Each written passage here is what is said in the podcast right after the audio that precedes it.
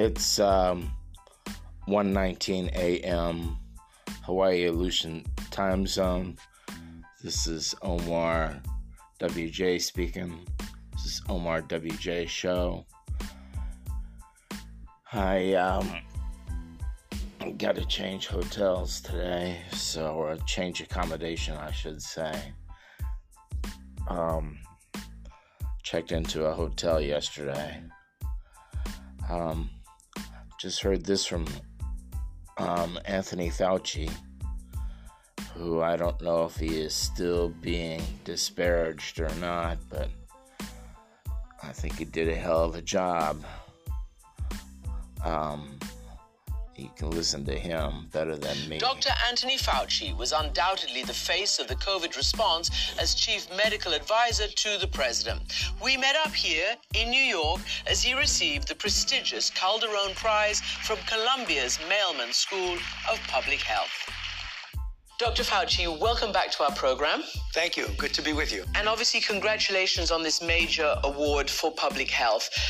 At the gala event, you gave a pretty profound and, and passionate plea to the public health community in the audience. What were you trying to tell them? Well, the point I was trying to make is that we have been through an extraordinary ordeal with the three and a quarter years of COVID 19. And there is a lot of activity now looking at lessons learned what went right, what went wrong, how can we better prepare for and respond to future pandemics. And unfortunately, I think, as everyone realizes, there's been a lot of politicization that has gone on over these last three years of things that should have been purely public health issues.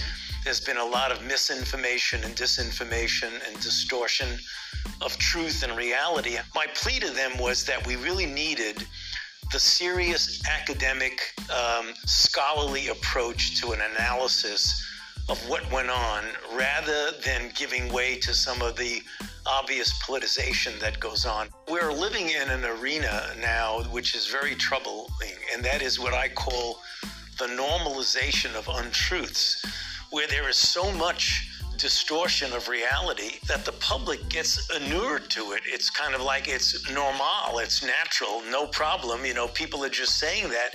That's a very dangerous situation to get into because when you do accept the normalization of untruths and you don't have pushback from people who actually are using evidence based and data based statements then reality gets totally distorted. So I think that's dangerous, not only in the arena of public health. I actually think, not to get too melodramatic about it, that it really is is is is sort of erodes at the foundations of democracy. But you have had to go through, and you've talked about it. I mean, let me just read what you said to Congress.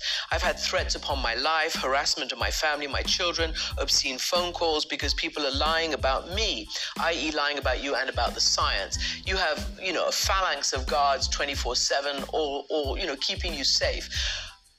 What does that say to public health officials and to yourself about waging this war right. in the future or this struggle for life?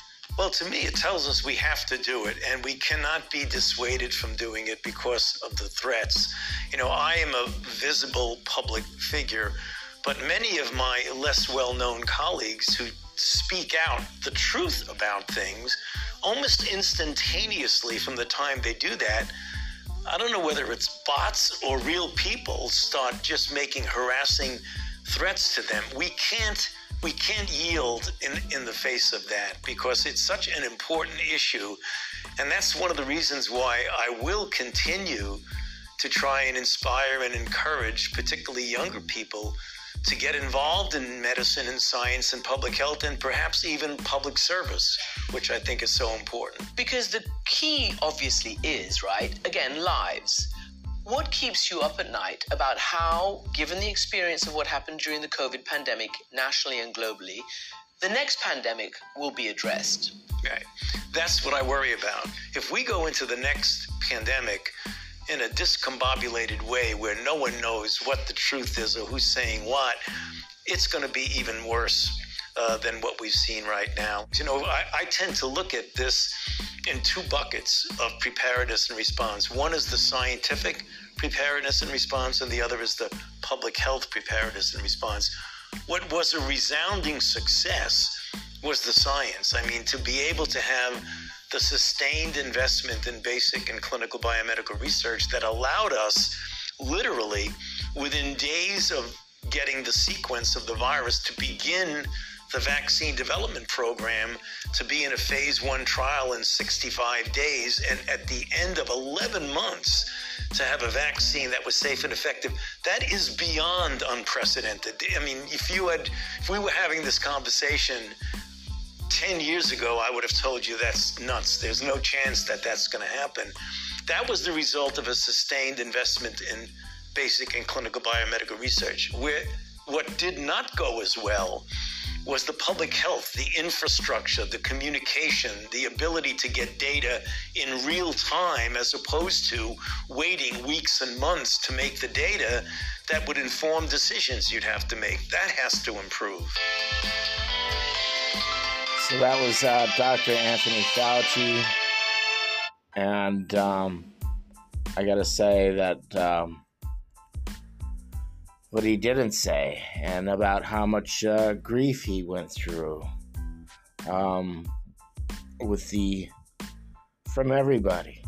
U.s senators rand paul um, um, other people whose names are not worth the breath to say.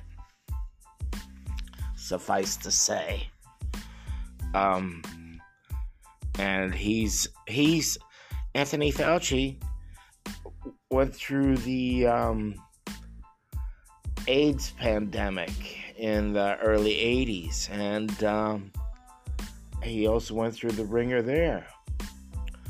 Um, so, um, you know, it's they wanted him to legalize medicines right away,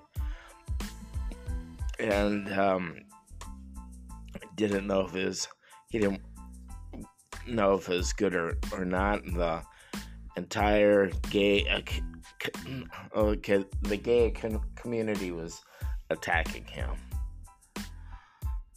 So um, number one thing here is to entertain. Number two is instruct. So this is uh, Omar WJ speaking. I'd say the temperature today is going to be 29 right offhand and sunny. Could rain because that's what happens in Hawaii. I'm in Oahu right now.